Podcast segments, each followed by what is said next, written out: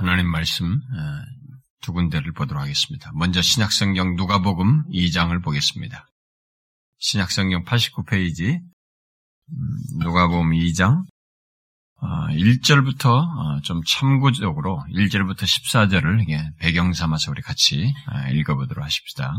1절부터 음, 14절을 한 절씩 교독하겠습니다. 그때 가이사 아구스도가 영을 내려 천하로 다 호적하라 하였으니 이 호적은 구레노가 수리아 감독이 되었을 때 처음 한 모든 사람이 호적하러 각각 고향으로 돌아가매 요셉도 다윗의 집 족속으로 다윗의 그 약혼한 마리아와 함께 호적하러 올라가니 마리아가 이미 잉태하였더라. 거기 있을 그때 해산할 날이 첫 아들을 낳아 강보로 싸서 구유에 누였으니 이는 여관에 있을 곳이 없음이러라. 그 지역의 목자들이 밤에 밖에서 그들을 지키 주의 사자가 곁에 서고 주의 영광이 그들을 두루 비춤에 크게 무서워하는지라. 천사가 이르되 무서워하지 말라. 보라 내가 온 백성에게 미칠 큰 기쁨의 좋은 소식을 너희에게 오늘 다윗의 동네에 너를 위하여 구주가 나셨으니 곧 그리스도 주시니라.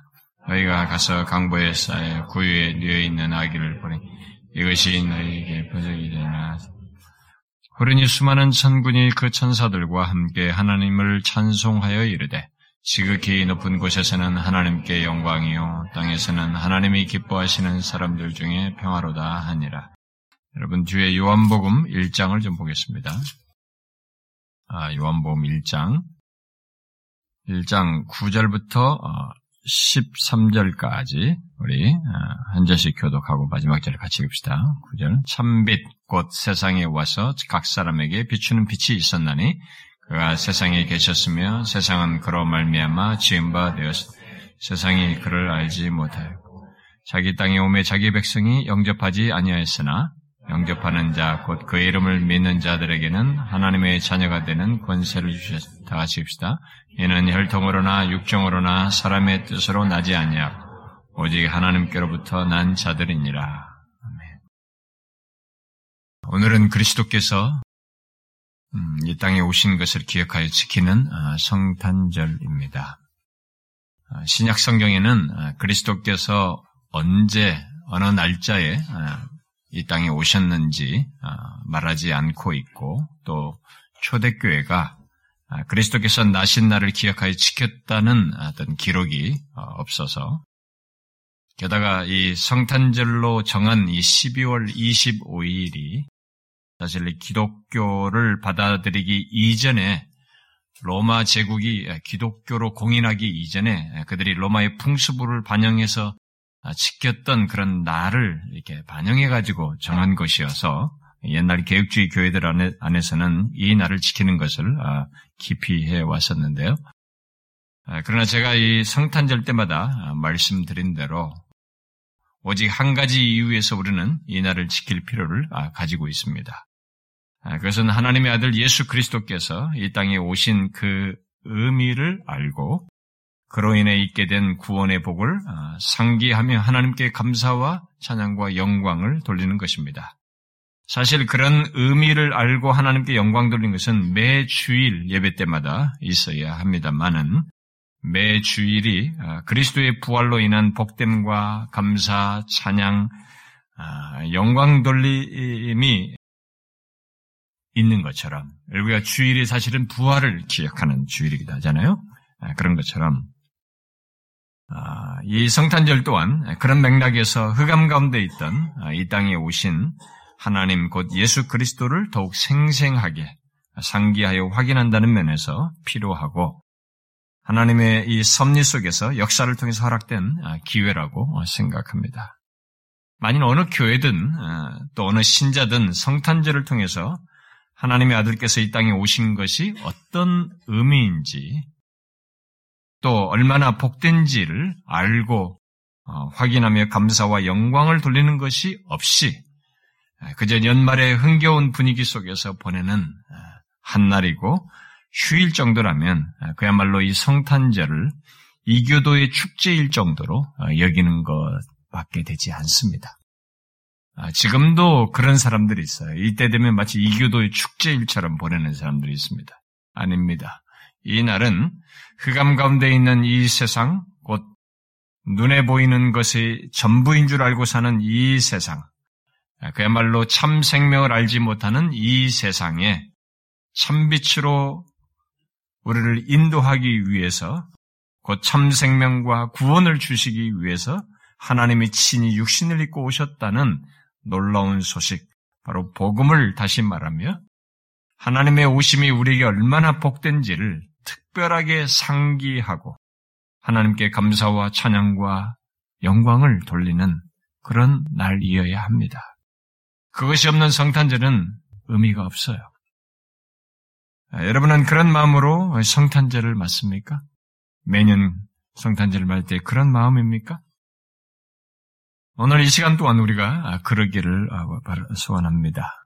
아, 진실로 하나님께서 오신 것이 얼마나 복된지를 기억하고 감사하는 그런 시간이 되기를 원합니다. 하나님이 친히 육신을 입고 이 땅에 오신 것은 천사가 실제로 그리스도께서 마침내 이렇게 이 땅에 나셨을 때 우리가 누가 보면 어, 본문 10절에서 어, 읽은 대로 온 세상에 온 백성에게 미층의 모든 사람들에게 큰 기쁨의 좋은 소식인가? 이분이 오신 것이 왜 온 백성에게 큰 기쁨의 좋은 소식인가? 그것은 죄와 죄로 말미암은 저주 그리고 심판으로부터 우리를 구원하기 위해서 약속된 메시아가 우리의 구원을 위해서 마침내 그 메시아로서 하나님이 친히 오셨기 때문입니다. 바로 그 사실을 그 누가 보면 1장 11절은 너희를 위하여 구주가 나셨으니 곧 그리스도 주신이라 라고 말하고 있습니다. 본문은 실제로 역사 속에 일어난 놀라운 사건이요. 그 순간을 우리가 그대로 기록해 주고 있습니다. 천사가 그때 들어있던 목자들에게 말했죠. 표적으로 한 가지 사실을 그들에게 알려줬죠. 그들은 밤새도록 이 지키는 목자들 아닙니까? 아, 짐승들로부터 양을 지키기 위해서. 근데 그들에게 천사가 가서 아, 한 가지 표적을 표적으로 그들에게 말해 줬습니다. 뭐였습니까? 이미 미가 선지자를 통해서 예언한 지역, 곧 이 다윗의 동네에 너희를 위하여 구주, 곧 그리스도께서, 메시아께서 나셨다라고 하면서 너희가 가서 강보에 쌓여 구유에 누워 있는 아기를 보는 것을 표적으로 말씀해 주었어요. 메시아, 곧 하나님이 육신을 입고 이 세상을 구원하게 오시는 구주께서 이 땅에 오셨는데 그분이 오신 것을 어떻게 확인할 수 있느냐라고 할 때 목자들에게 말해준 것입니다. 이 가까운 이 다윗의 동네, 너희들이 이 가까운 동네인 이 다윗의 동네, 베들렘이라는 작은 동네에서 가면 강보에 쌓여 구에 누워있는 아기를 보는 것을 표적으로 말했습니다. 이 천사의 말을 듣고 두려웠던 이들은 그 이후로 갔겠죠. 이 작은 마을이니까 주변을 뒤졌겠죠. 그것을 발견한 것입니다. 그 표적이죠. 아무리 당시 사람들이 양이나 말 같은 거를 두는 이 외양간을 이렇게 집 옆에 붙어 있거든요. 이때 당시 사람들이. 아, 그러니까 그래서 굉장히 친근하게 가축들과 보내는 풍습이 그들에게는 있었죠.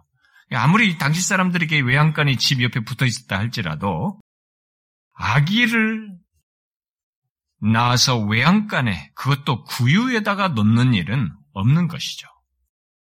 게다가 천사가 말해준 바로 그 시각에 이 시간, 이 밤, 이 시각에 거기에 그런 모습을 하고 있는 아이를 보는 것은 불가능한 얘기죠.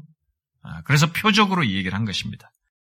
자, 이렇게 이 세상을 구원할 구주는 이미 수천 년 동안 다각적으로 예표하고 예언한 대로 이 땅에 오셨어요. 바로 그분이 세상을 구원할 아니 죄와 사망 아래에서 살다 멸망할 우리를 구원할 메시아로 바로 그리스도로 바로 하나님이 오신 것입니다. 바로 이분을 오늘 우리가 함께 읽은 요한복음 1장에서는 어둠을 비추는 빛, 곧 생명과 구원으로 이끄는 참 빛으로 말을 하고 있습니다. 여러분 죄와 악으로 가득한 이 세상, 사망의 그늘 아래 있는 이 세상에 정말 이 구주께서 오셨다는 것. 바로 이러한 분이 참빛으로 생명과 구원으로 이끄시는 이 참빛으로 구주께서 오셨다는 것은 기쁜 소식 아닙니까? 진실로 기쁜 소식이죠. 이 세상 역사의 가장 기쁜 소식인 것이죠. 그래서 오늘 말씀대로 온 백성에게 미칠 큰 기쁨의 좋은 소식인 것입니다. 그러나 이 세상이 그 큰 기쁨의 소식을 어떻게 반응했습니까? 이 세상이 이 기쁜 소식에 어떻게 반응했어요? 이 세상에 참빛으로 오신 구주, 바로 그리스도로 오신 하나님께 이 세상의 반응이 어떠했습니까? 오늘 우리가 읽은 요한복음 1장 9절부터 11절이 그에 대해서 말하고 있죠? 뭐라고 말하고 있습니까? 참빛 대신 구주, 곧 그리스도로 오신 하나님, 하나님이 오셔서 세상에 계셨지만 세상은 그를 알지 못하였고 영접하지 아니하였다라고 하는 쇼킹한 기록을 봅니다. 여러분들이 이것을 어떻게 읽으셨는지 모르지만 이것은 충격적인 기록이에요. 왜 세상은 참빛으로 오신 이 세상의 구원자, 메시아, 곧 그리스도로 오신 하나님을 알지 못하고 영접하지 아니했을까? 왜 이런 반응을 드러냈을까? 물론 일부 사람들은 참빛으로 오신 구주를 알아보게 되죠. 우리가 뒤에 보면은 안나 같은 사람, 시몬, 그 뒤로 이제 예수님을 따르는 사람들, 제자들과 그리고 그 초대교회 신자들, 그리고 그 뒤로 지금까지 예수 믿는 신자들은 결국 알게 되는 사람들이 됩니다만은, 그러나 놀랍게도 오늘 본문 말씀대로 예수님 당시부터 지금까지 아직도 다수는 많은 사람들은 참빛으로 오신 구주, 이 세상을 구원할 메시아, 자신을 참 생명으로 이끌 그리스도로 오신 하나님을 알지 못하고 영접하지 않고 있습니다. 도대체 그 이유가 무엇일까요?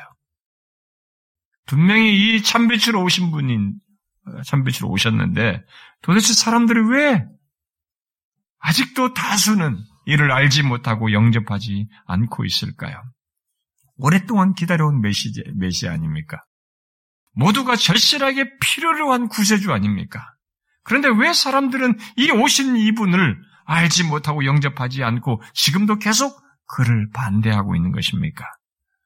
여러 가지 이유를 말할 수 있겠습니다만은 오늘 우리가 읽은 요한복음 말씀을 가지고 얘기하면 바로 13절에 말하는 바대로 뭐예요?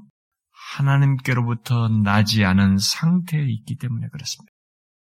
하나님께로부터 나지 아니하는 상태에 있어서 그런 것이죠. 앞에 먼저 12절에 참빛으로 오신 구주를 영접하는 자, 곧 그분의 이름을 믿는 자를 말하고 난 뒤에 13절에 뭐라고 말합니까? 그것은 그를 영접하는 것은 그를 믿는 것은 혈통으로 되지 않는다. 우리 부모를 따라서 되는 것도 아니고 육적으로 되는 것도 아니고 사람의 뜻으로 나, 지 않고 오직 하나님께로부터 나서 되는 것이다라고 말을 하고 있습니다. 이것을 이렇게 말하면 여러분들이 이제 충분히 와닿지 않기 때문에 이것을 제가 바울의 표현으로 바꿔서 설명을 하겠습니다. 사도 바울은 여전히 이렇게 된 사람들이 이분을 알아보지 못하고 영접하지 않은 이유를 이 세상 신의 지배 아래 있기 때문인 것으로 설명을 합니다. 고린도서 4장에 이렇게 말하고 있죠. 이 세상의 신이 믿지 아니하는 자들의 마음을 혼미하게 하여 그리스도의 영광의 복음의 광채가 비치지 못하게 함이니 이렇게 말하고 있습니다. 자, 왜 사람들이 생명과 구원으로 이끄는 참빛으로 오신 이 메시아를 알지 못하고 영접하지 않는다는 것입니까? 분명히 지금도 예수님 당시부터 소수였지만은 어떤 사람들은 그분을 알게 되고 영접했습니다. 그런데 그렇지 못한 사람들이 다수로 여전히 존재하고 있습니다. 왜? 왜 그렇다는 거예요? 요한복음, 요한복음 말씀은 하나님께로 나지 않은 상태에 있기 때문이라고 말하고 있는데, 바울은 그것을 좀 더 구체적으로 설명합니다. 이 세상신, 곧 사단이 그들의 마음을 혼미하게 해서 그렇다. 어떻게 혼미하게 한다고 말하고 있습니까? 바로 그리스도의 영광의 복음의 광채가 이 말은 뭐예요? 구원의 주께서 오셨다는 이 소식이 하나님이 육신을 입고 이 땅에 오셨다는 이 큰 기쁨의 좋은 소식이 이 사람의 마음에 비추지 못하도록 수용되지 못하도록 사람들 안에서 역사함으로써 결국은 평강을 주시기 위해서 오신 이 하나님을 영접하지 못하도록 하고 있다라고 말하고 있습니다. 결국 바울은 그런 마귀의 혼미케함을 사람들이 따름으로써 여전히 이 세상에 오신 구주를 알지 못하고 영접하지 않는 것으로 말을 하고 있습니다. 그런데 그것을 예수님 당시부터 지금까지 사람들이 어떤 식으로 드러내느냐 하면은 가장 흔한 것은 이 혼미한 상태, 사단이 사람의 마음을 혼미해서 복음이 들어가지 못하도록 하는데 사람들 안에서 흔히 일으키는 방식 중에 하나가 뭐냐면 구주가 오셨다고 해도 바로 구주가 오셨다는 이 복음을 말해 주어도 예나 지금이나 사람들은 자기가 생각하는 구세주, 자기가 기대하는 구원자를 두고 바라보게 함으로써 비치지 못하게 하는 것입니다. 혼미한 상태에 계속 머물들어 하는 것이죠. 이것은 예수님 당시부터 있었던 일이에요. 그리고 지금도 여전합니다.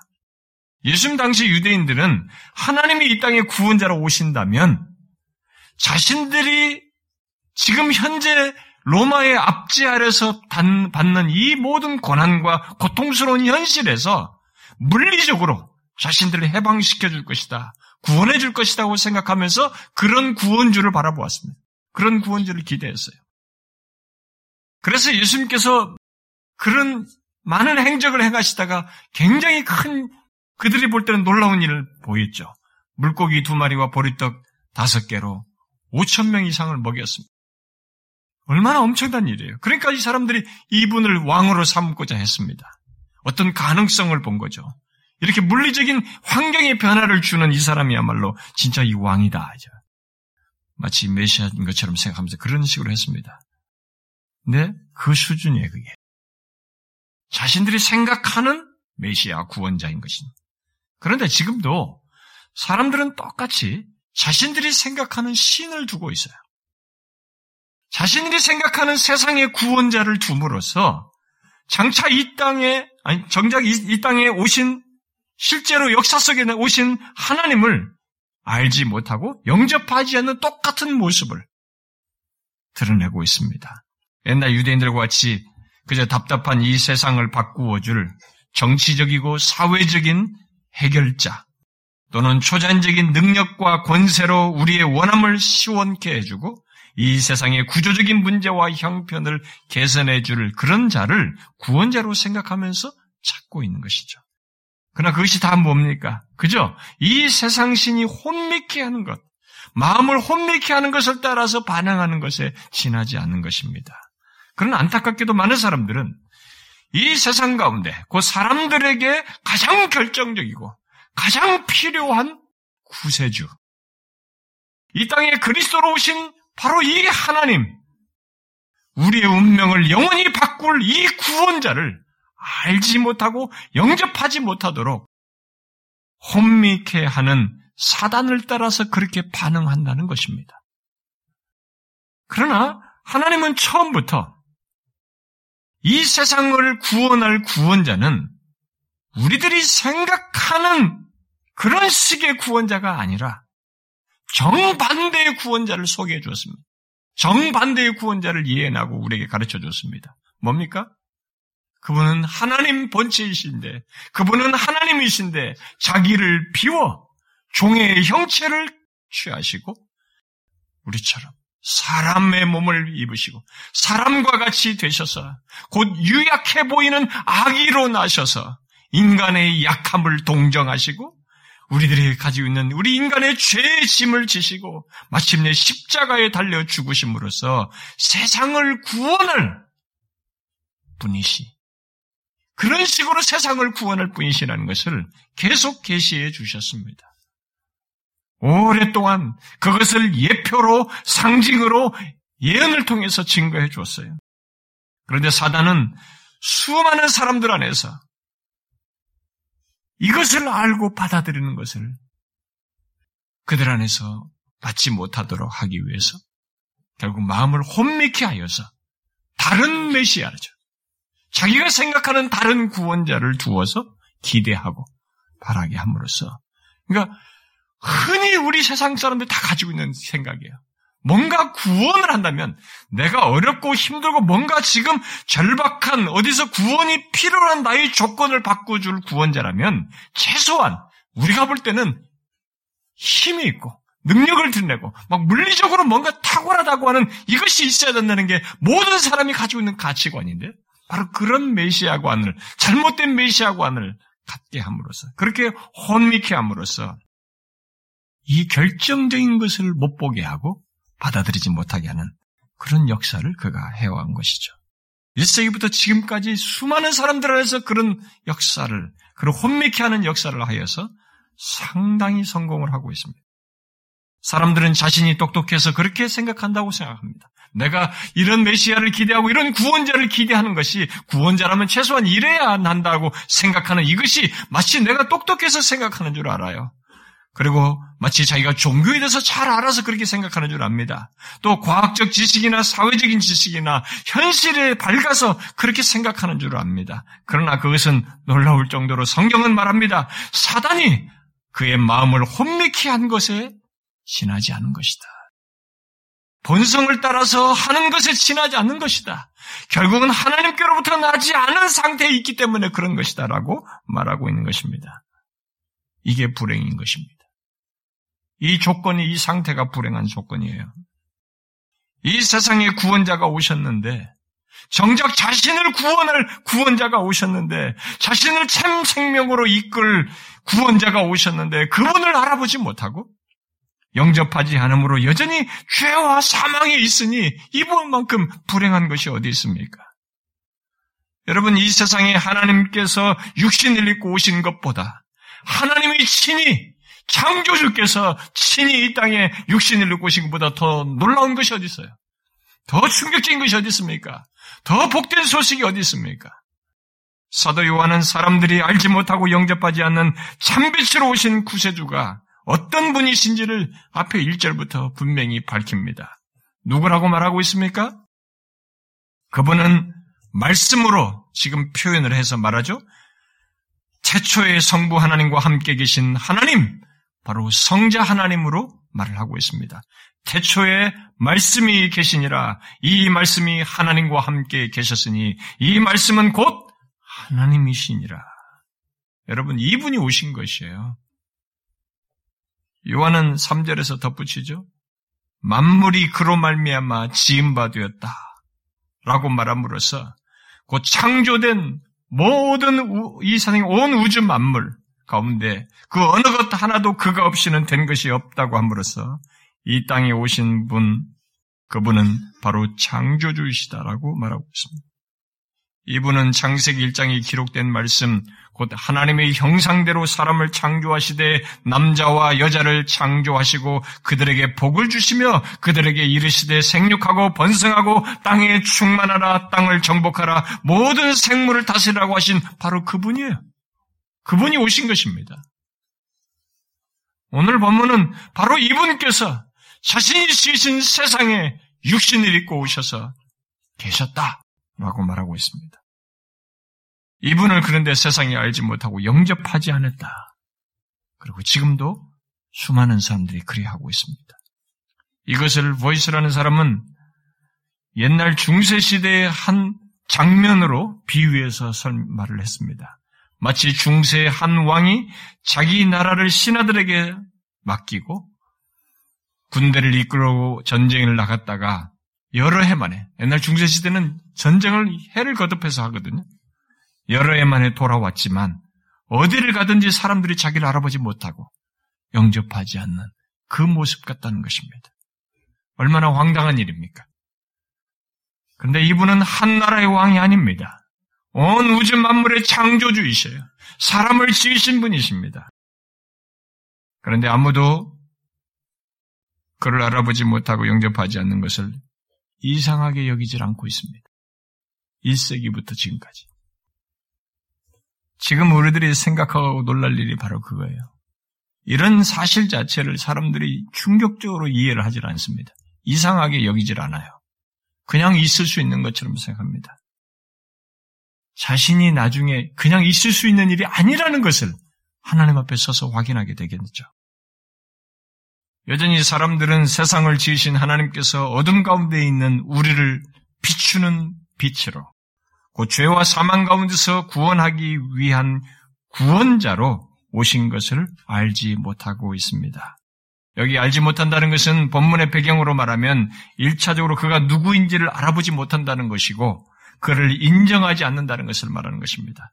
예수님 당시 사람들은 하나님의 아들 예수 그리스도를 두고 그저 한 인간으로 보면서 이는 목수의 아들이 아니냐 이렇게 말했죠. 또 우리가 요한복음 7장에서 보면은 이 사람은 배우지 아니하였거늘 어떻게 그를 아느냐 이렇게 말했습니다. 그가 많은 기적을 행하고 말과 행실로 하나님의 아들이요 이미 예언된 메시아 곧 그리스도임을 드러내셨지만 사람들은 그를 한 인간으로 한 남자로 취급했습니다. 모두 사단이 혼미케 한 것을 따라서 다른 메시아관을 가짐으로써 정작 예언대로 오신 이 메시아를 알지 못하고 영접하지 아니했습니다. 선지자 이사야가 그리스도께서 오시기 약 700여 년, 700여 년 전에 뭐라고 예언했습니까? 한 아기가 우리에게 낳고. 이 예언이에요. 오시기 전에 700년 전, 약 700여 년 전에 한 것입니다. 한 아이가 우리에게 낳고 한 아들을 우리에게 주신 바 되었는데 그의 어깨에는 정사를 메었고 그의 이름은 전능하신 하나님이라 영존하시는 아버지라 평강의 왕이라 할 것이라 한 아기가 나는데 이분을 가리켜서 전능하신 하나님이라 영존하시는 아버지라 평강의 왕이라 할 것이라고 예언을 한 것이죠. 그리고 실제로 그분이 아기로 나셨어요. 또 처, 이사야가 예언했죠.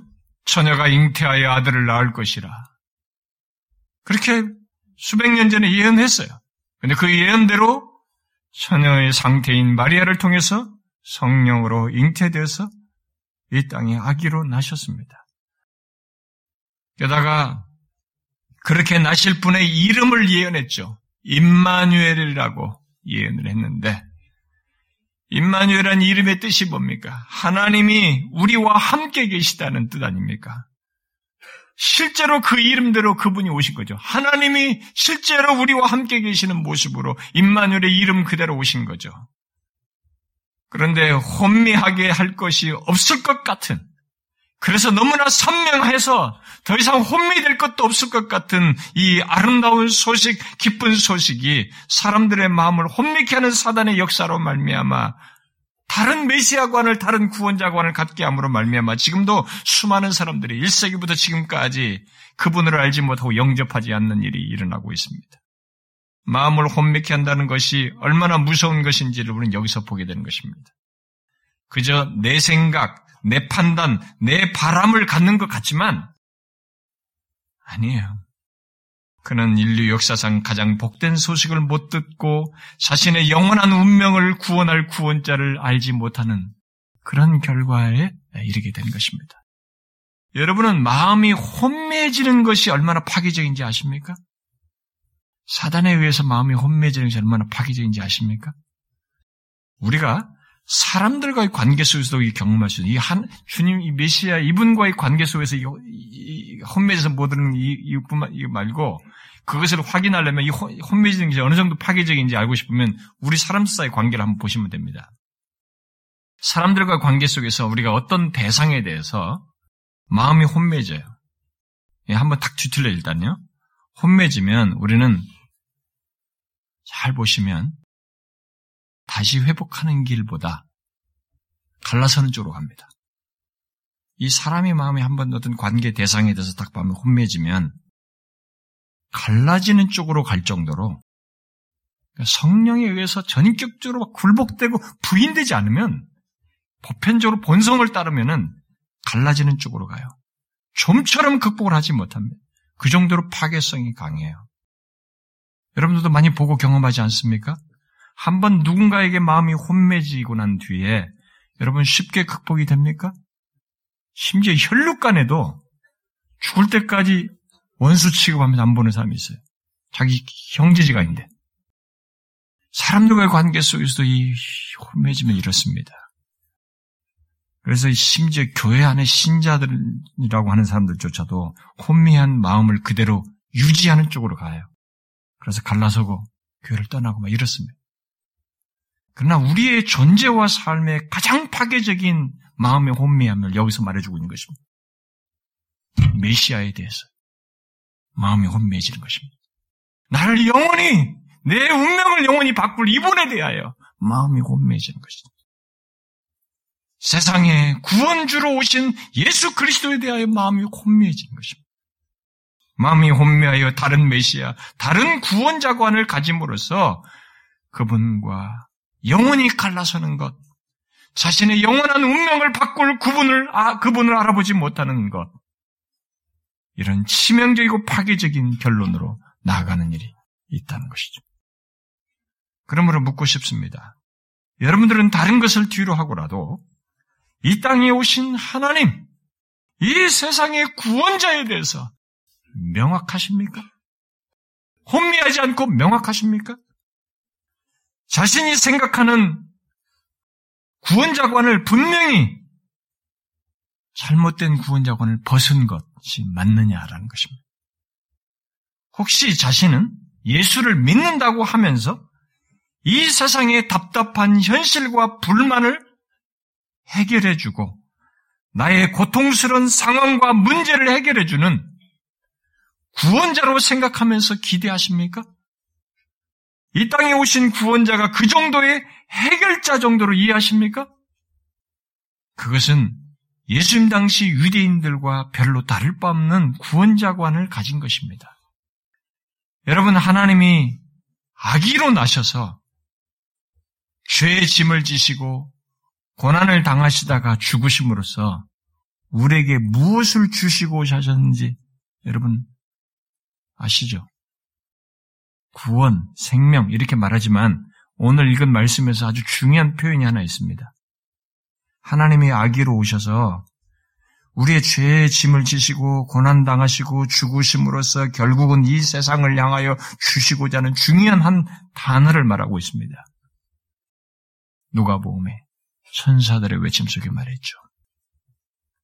뭐예요? 단순히 이 세상에 그저 조금 현실의 문제와 이런 것 답답한 이 상황과 구조적인 문제를 해결하는 것 정도입니까? 로마 정부가 가면 그 다음 정부가 오는데 우리도 한 대통령 행정부가 지면 그 다음 행정부가 오네. 구조적인 걸 바꾼다고 그러면 그 다음엔 어떻게 되는데? 또 그 다음에 오지 않습니까? 그게 메시아가 오셔서 주시고자 하는 것입니까? 그 정도로 육신을 그 정도는 육신을 입고 오지 않아도 하나님께서 이미 구약 시대부터 능력으로 했었어요. 말씀으로 하셨습니다. 나라를 이렇게 바꾸고 저렇게 바꾸시는 일을 말씀으로 능력으로 얼마든지 할 수 있어요. 사람을 세워서 선제를 통해서 모세 같은 사람을 세워서 그런 능력을 나타낼 수 있습니다. 굳이 오시지 않아도 되는 거죠. 이사야 선지자가 처녀를 통해서 아이로 나실 분 임마누엘로 오신 구, 구주께서 뒤에 고난받고 죽으심으로써 무엇을 우리에게 주실 것이라고 예언했습니까? 오늘 본문에서 말하는 한 단어를 적절하게 설명을 했죠. 선지자 이사야가 예언했습니다. 그가 찔림은 우리의 허물 때문이요. 그가 상함은 우리의 죄악 때문이라. 그가 징계를 받음으로 우리는 뭐예요?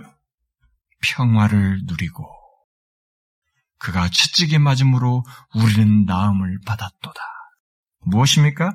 우리의 영혼의 고질적인 조건을 낮게 하셔서 평화를 주실 것을 말하고 있는 것입니다. 여러분은 하나님께서 친히 육신을 입고 오셔서 주시고자 한 이 평화라고 말한 것, 평강으로 설명하든 화평으로 말하든 다 똑같습니다. 이 평화라는 것을 아십니까?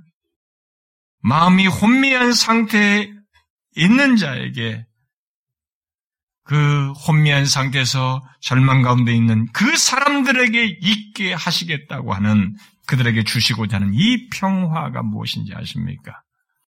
마음이 혼미한 상태에 있는 자가 생각하는 평화는 일반적으로 예수님 당시와 비슷하게 로마의 폭정과 같은 것이 사라지는 것. 이게 평화라고 생각하죠. 그래서 현실의 답답함과 문제들이 해결되는 것. 곧 정치적, 사회적인, 경제적인 환경이 달라지는 것. 이 정도로 사람들은 평화라고 생각합니다.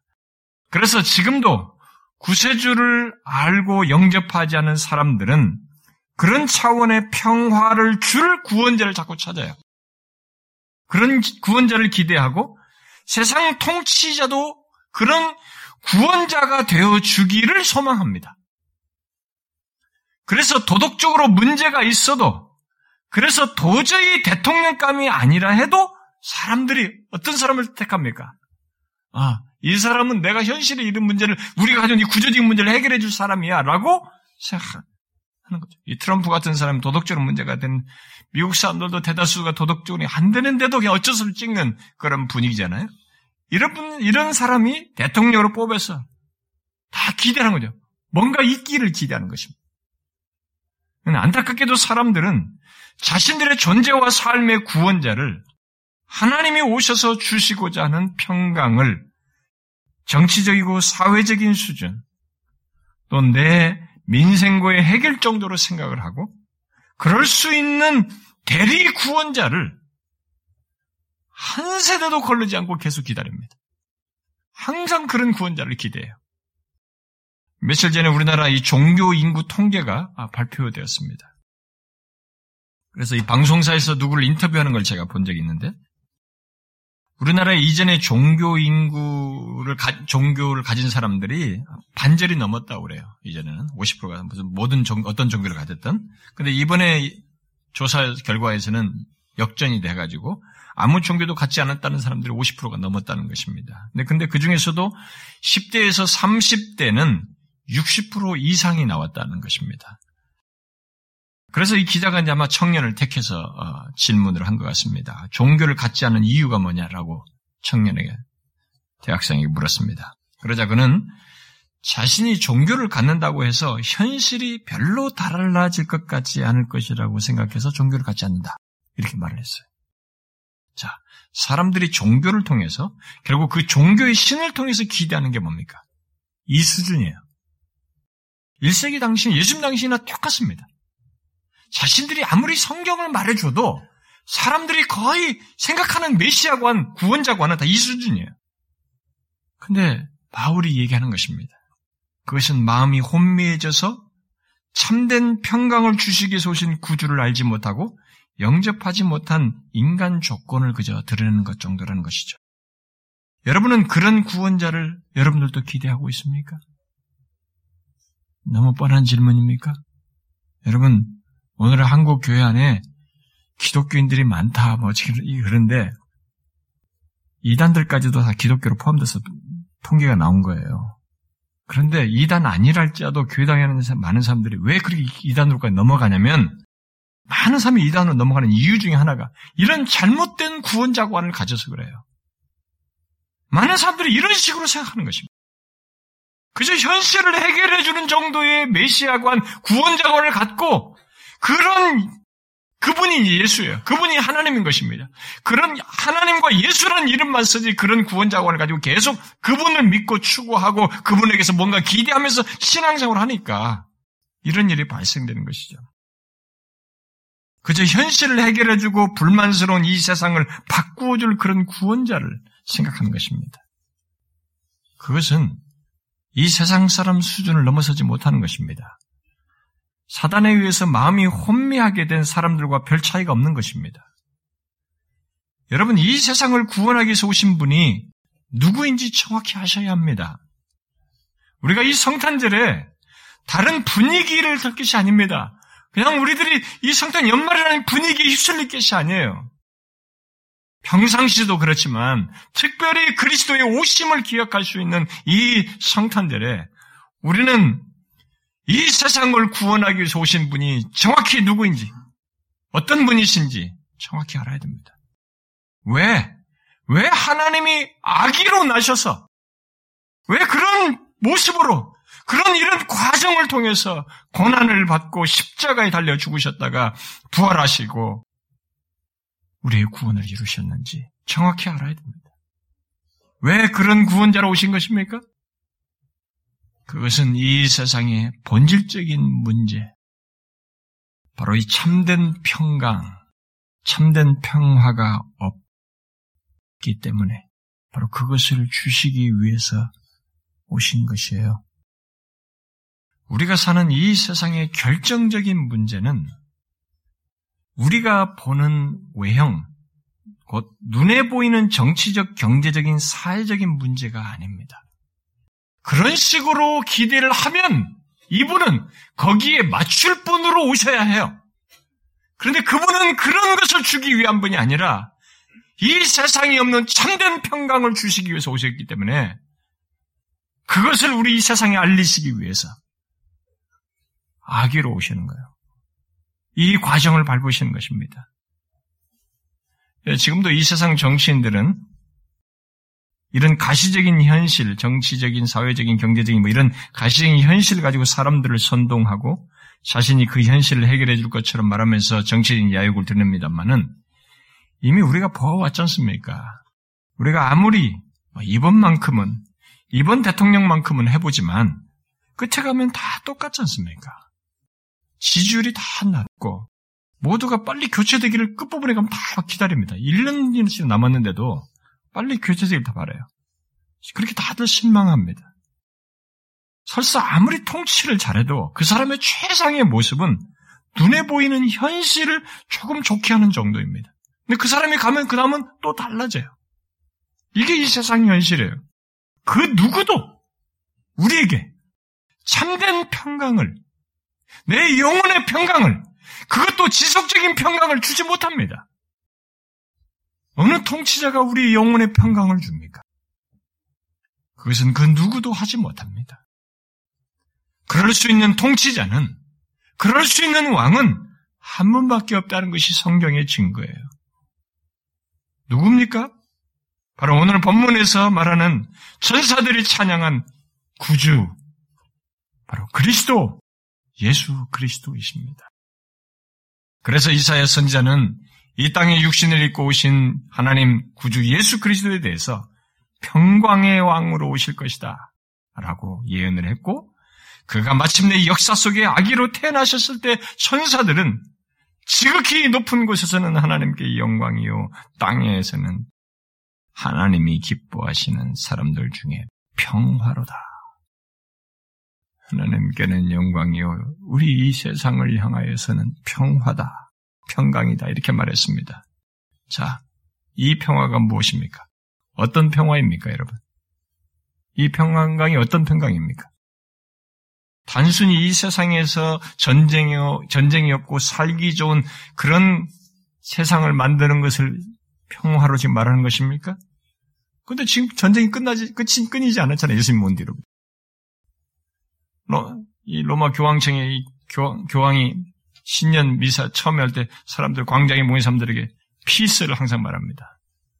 아무리 peace를 말하지만 그가 말한 peace 이쪽 전쟁 좀 끝났으면 좋겠는데 전쟁이 끝나지를 않습니다. 그런 시절이 없었어요. 어떤 역사가 의하면 지난번에도 말했다시피 이 세상에서 지금까지 조사하는 연구 자료를 다 조사한 결과 자료에 남아있는 것을 가지고 추적해 보면 전쟁이 엄치 이 세상 지나간 데가 몇십 일도 안 된다고 그래요. 그러니까 어디든지 이 세상은 전쟁이 있다는 것입니다. 아니에요. 이사회가 이사에서 53장에서 이해하는 대로 이 땅에 육신을 입고 신 하나님께서 우리의 죄를 지시고 징계를 받음으로 우리에게 얻게 하고자 하는 이 평화, 그 평화는 우리의 죄를 해결함으로써 얻게 되는 평화예요. 그래서 이, 막 군림하는 신적인 특별한 군왕처럼 등장하지 아니하고 아기로부터 말구이로부터 나시고 십자가의 길을 가신 것입니다. 죄가 해결되지 않는 가운데서의 평화는 다 거짓이에요. 우리의 존재와 삶에서 우리의 영혼의 평화라는 것이 죄가 해결되지 않고는 있을 수가 없습니다. 여러분이 경험하셔요. 죄가 해결되지 않는 한 우리의 존재와 삶의 평강은 있을 수 없습니다. 죄가 해결되지 않는 상태에서 말하는 평화는 흔히 사람들이 말하는 일반적인 평화죠. 조용하고 문제없이 잘 돼가는 것이고 그저 현실의 안정과 평안함을 주는 뭐 그런 수준입니다. 그러나 그런 것은 참된 평화가 아닙니다. 조금 있으면 다시 바뀌잖아요. 돌아서면 죽음의 그림자가 있고 또다시 누군가에 의해서 평화를 깨는 일이 발생되고 있기 때문에 불안해할 이유들이 계속 우리 주변에 널려 있기 때문에 그것으로는 말할 수가 없는 것입니다. 아무리 피스를 말하지만 이 세상은 그것을 지속하지 못합니다. 왜 하나님이 육신을 입고 오셔서 고난을 받고 죽임을 당하셔야 하고 죽으셔야 했는가? 이사야 53장 말씀대로 죄로 인한 우리의 근본적인 문제를 고치시고 그 참된 평화를 누리도록 하기 위해서인 것입니다. 그러면 하나님이 오셔서 주시고자 하는 이 평화를 구체적으로 뭐겠어요, 여러분? 뭐겠습니까? 그것은 이 세상 바로 모든 인간의 존재와 삶에서 참된 평화를 앗아간 죄, 그것을 못 누리게 하는 죄를 해결함으로써 본래 평화예요. 뭡니까? 더 이상 하나님과 원수된 상태에 있지 아니하고 하나님과 화평하게 되고 그분 안에서 안식하며 사는 것이에요. 이게 성경이 말은 평화예요.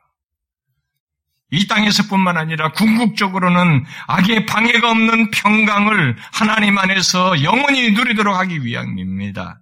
하나님께서 친히 이 땅에 오셔서 우리에게 주시려고 한 것은 놀랍도록 이거예요. 여러분들은 이 평화를 아십니까? 오늘 본문에 어떤 자들이 평화를 얻는다고 말하고 있습니까? 오늘 본문은 영접하는 자, 곧 그의 이름을 곧 예수 그리스도를 믿는 자가 하나님의 자녀가 되는 권세를 얻어서 이 평화를 누리게 되는 것으로 설명합니다. 이것을 사도 바울은 로마서 5장에서 우리가 믿음으로 의롭다 하심을 받았으니 우리 주 예수 그리스도로 말미암아 하나님과 화평을 누리자.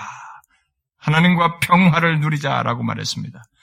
바울은 예수 믿는 자들에게 하나님과 평화도록 힘쓰자라고 말하지 않냐고 누리자라고 했습니다.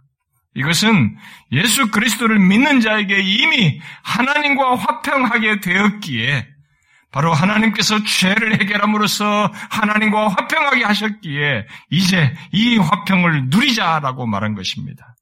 사단은 믿지 않는 자들 안에서 그들의 마음을 혼미케 함으로써 이 평화를 얻지 못하도록 역사합니다. 그런데 사단은 또 다른 역사도 해요. 뭐냐면 이미 얻은 우리 편에서, 우리 안에서도 얻은 이 평화를 누리지 못하도록 하는데 방해합니다. 그러므로 저는 묻고 싶습니다.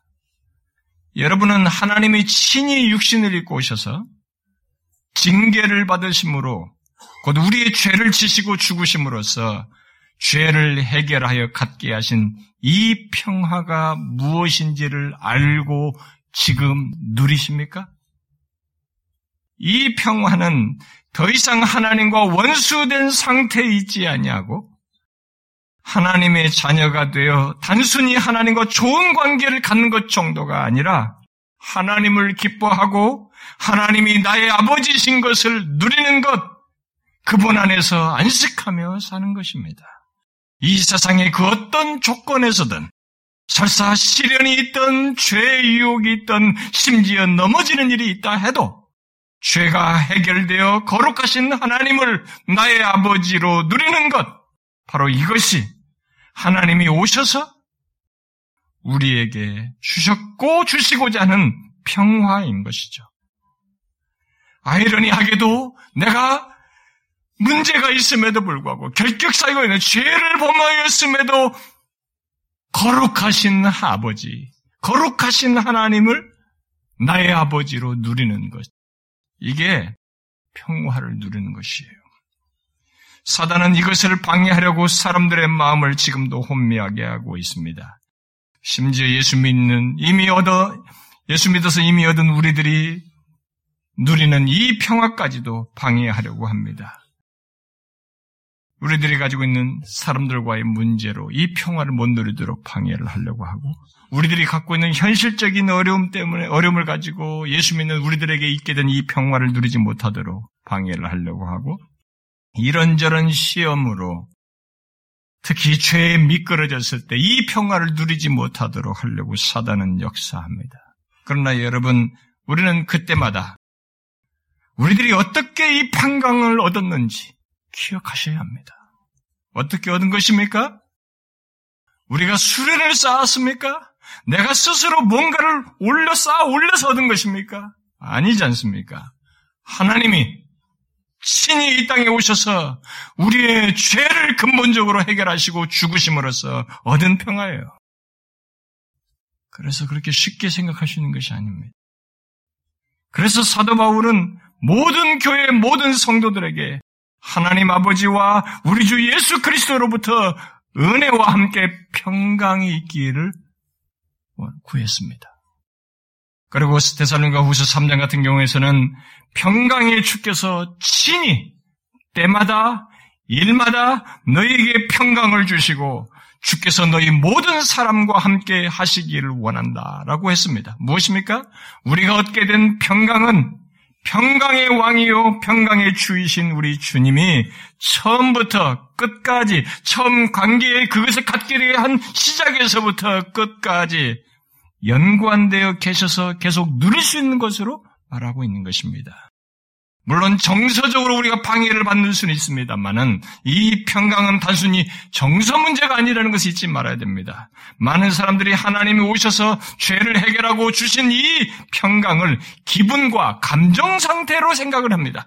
교회 다니는 사람들 중에 제가 지금까지 가르쳤던 많은 사람들 중에 보면 교회에서 물어보면 이 평강을 성경이 말하는 평강을 마음의 평안, 이 보통 종교들 수양 종 교에서 생각하는 마음의 컨트롤 돼가지고 안정시키는 이런 수준으로 성경이 말하는 평강을 이해하는 사람들을 많이 봤습니다. 아니에요.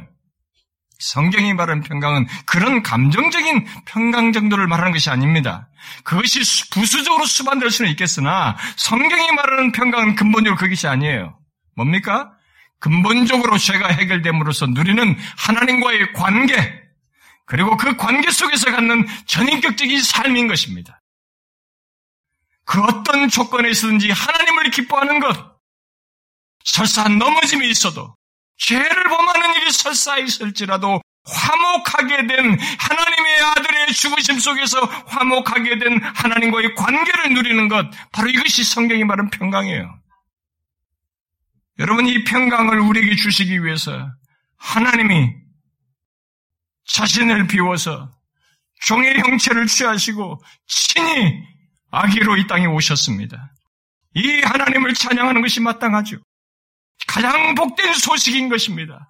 이 세상이 기다렸던 최고의 소식입니다. 이 세상에 태어난 모든 인간이 만나서 알아야 할, 소유해야 할, 그분을 만남으로써 얻어야 할 최고가, 그 평강이 바로 이 땅에 오신 예수 그리스도 안에 있어요. 우리가 이, 이분의 오심을 감사해야 하고, 찬양해야 하며, 동방박사들처럼 그에게 경배와 영광을 돌려 마땅한 것입니다. 그리고 우리는 사단에 의해서 마음이 혼미게 되어서 아직도 이분을 알지 못하는 사람들에게 이 복된 소식, 이 놀라운 소식을 전해야 하는 것입니다. 하나님께서 오신 것을 기억하는 이 날에 죄를 해결하시고 갖게 하신 하나님과의 관계, 그 화평하게 된 하나님과의 관계를 누리십시오. 이것은 우리에게 준 최고의 선물입니다. 하나님이 오셔서 주신 선물이에요. 우리는 하나님과 원수 되었었습니다마는 이제는 그분이 죽으심 안에서 그분이 오심으로 말미암아 하나님과 화평하게 된 것입니다. 사단이 방해할 수 있겠으나 흔들릴 수 없는 평강을 우리가 얻게 된 것입니다. 그리스도의 오심의 이 복된 의미를 단순히 머리로 기억하지 마시고 삶에서 수도 없이 확인하시며 이 평화를 누리시길 바랍니다. 기도하겠습니다. 칠흑같이 어두운 이 세상, 죄와 사망의 그림자 안에서 그 그늘 안에서 소망 없었던 이 세상을 향하여 하나님이 친히 육신을 입고 이 땅에 오셔서 사망과 죄로부터 영원히 벗어날 참된 평안을 우리에게 주셔서 지금도 그 참 생명 안에서 살게 해주신 하나님 감사합니다. 하나님과 이 땅에 오셔서 기꺼이 고난당하심으로 우리에게 평화를 누리도록 하신 우리 주 예수 그리스도께 찬양과 감사와 영광을 돌리나이다. 하나님이여 우리가 이 땅에 살면서 수 어떤 경험들을 하든지 어떤 조건에 놓이든지 그리스도께서 오셔서 주신 이 병강의 복됨을 알고 하나님과 화목하게 된 이 놀라운 복을 누리며 어떤 조건에서니 그분에게 다가가며 그분에게 의지하고 그분을 기뻐하고 그분을 누리며 그분 안에서 안식하는 저희들 되게 하옵소서. 오 주여 그런 가운데서 정말 우리가 이 땅에 살면서 그리스도의 오심이 얼마나 복된지를 실제로 알고 누리는 자들이 될 수 있도록 우리 사랑하는 지체들의 삶 안에서 역사해 주옵소서. 분명히 우리들은 이 땅에 살면서 이 세상에 주는 압박이 있고 눈에 보이는 흔적들이 있어서 다른 메시아를 기대하고 싶은 욕구를 받을지 몰라도 우리에게 근본적으로 영혼에 이르기까지 평강을 주신 하나님과의 관계 속 이 복을 주신 하나님의 그 시각에서 현세를 보며 이 순례길을 믿음으로 잘 나아가는 지체들 되게 하옵소서. 예수 그리스도의 이름으로 기도하옵나이다.